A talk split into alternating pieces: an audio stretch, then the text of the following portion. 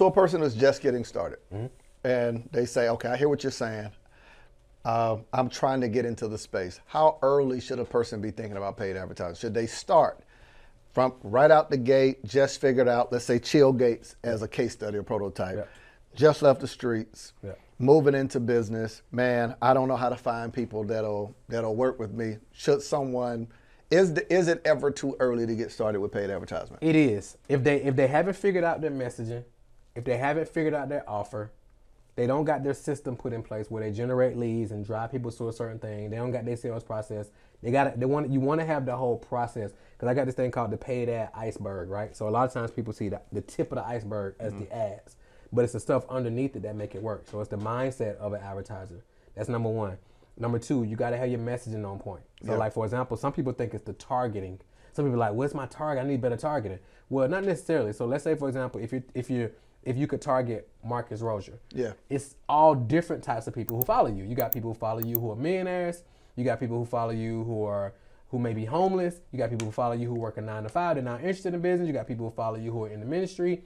So it's like, how do you speak? You can't speak to everybody who follow Marcus. The thing that's going to determine who you attract out of the Marcus audiences is your messaging. Yeah. Right? So it ain't got to do with the targeting. You got to speak to who you're speaking to. So you got to have that figured out. You got to figure out, okay, what are you giving away for free, which we call a lead magnet or money content to give away for free, and then what's your conversion process of them becoming a free opt-in or a buyer or your initial thing to going through your whole process. Once you got that set up, then you turn the ads on. Because a lot of times people think it's a traffic issue. Like you never have a traffic issue. You typically got an offer issue Yeah. or a messaging issue or something of that nature. And once you got that piece, you know, then you turn the ads on. I love it. So if someone's getting started, we're saying it's not too early to start, but it is in essence if you don't know who you're speaking to. Right. You don't know who you're targeting, don't have an offer, because now you can just blow money. 100%. Right? So in essence, it's not too early to start unless you don't have a clue what you're selling people. Right, Right. At sure. that point, we're just we're just burning money. Now let's say let's speak to that other person, right? Mm-hmm. The person who, man, they've been in business a little while. They're not just getting started, but they're getting started with advertisement. Is that process still the same? Same process. Okay. You still got that because like, a lot of people come to us and they're like, I just want to figure out ads. It's my targeting, and then we look at their stuff and their messaging ain't on point. Right. When people click on the ad, they going direct to their website and they got all these different links on there, so it's like it's not converting. They don't know what they're doing. They don't got none of these pieces in place. They're charging too little, so they may sell a, a seven dollar ebook. Yeah. And it's like, okay, well when they buy this ebook, what else is there? And they're like, well, nothing. It's like that's gonna be tough to like make work. So it's like they don't really have their whole process put in place. They're undercharging all that good stuff, so they don't got all these necessary components in place. We've got to pause right there because I'm in the giving mood. I decided to offer you a free gift, absolutely free. Now, I tell you all the time about turning your ideas into online income, but how am I going to tell you to do something and not provide the resource for it? There's so many questions that people have online about what should I post? How do I get my engagement up? How do I get people to click the link in my bio, buy from me? What should I sell? Whether it's an ebook, an online course, how much should I charge? How do I launch? How do I do a webinar? You see what I'm saying? So I decided to create a free training and give it to you that you can utilize to learn how to literally take the services that you do or the ideas you have and build a successful online company. Go to www.monetizewithmarcus.com. My gift to you. You're welcome. I love it. I love it. So whether a person's just getting started or further along, it's still going to be important in essence to truly build a business. One hundred percent. It's business fundamentals. It's like the internet has made people think that you can grow a business without basic business fundamentals. Like you build a following, you buy followers, Yeah. you get on Clubhouse or you get on TikTok. Like you still got to understand basic business fundamentals. I don't care how many followers you. You know how many people got a ton of followers, a million followers, and they broke. Oh, without question. You know, don't know how to make no. money. That's why I monetize them. They, they got this following, but they don't know how to monetize. 100. You know what I'm saying? 100. I always tell people uh, a lot of followers on social media without a strategy to monetize is like a barbecue with no food. Bingo. A lot of people show up, have a good time, and a lot of people leave hungry. And you feel good. Right. So it feels good to have an audience and saying it wrong. Mm-hmm. If I would have asked, and I want to get, dig more into what I lo- love is the amount of strategy and tactics you give. Mm-hmm. I teach my clients how to know who to invest their money with, right? Because I think it's important that we have to train up more sophisticated buyers Yeah, one hundred percent. because it validates we're in the space, but people will start lumping us all in together, Yep. right? They'll mm-hmm. assume It's like the person who say the Chrysler look just like the Bentley. Right. No, it No, don't. it don't. Right. Right. Right. So to, to those who are unfamiliar with the space, they don't know when they hear coach, consultant, we all sound alike, look alike, but it's not. Yeah. I like that you give strategy and tactics. And one of the things I tell my clients is the best way to know if someone is a coach that is worth spending your money with is when you ask them a question, do they turn into a motivational speaker? Mm-hmm. Meaning, if I ask you something about ads specifically, you were able to go step by step versus, well, first you got to just go- harder. Like, bro, you don't turn into no motivational spend- speaker now. spend more money. Right. Like, give me, they can't give you strategy and tactics, so they always put the onus on you Yeah. and just say, well, you got to just wake up earlier and it's about consistency.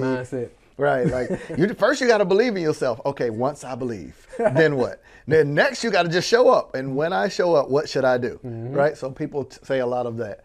What do, what do you feel like has made you different in terms of your success in the space? What do you feel like is your that differentiates you, differentiates you from everyone else in the space? I would say my biggest thing is like I actually know how to teach. I actually one of my gifts is like being able to take complicated concepts and mm-hmm. break it down and simplify it, right? So I know know how to teach. So I tell people all the time like just because being an entrepreneur who is great and being able to teach are two completely different skill sets. Yeah. And being able to do both, and you have this as well, being able to do both is a rare set of skills.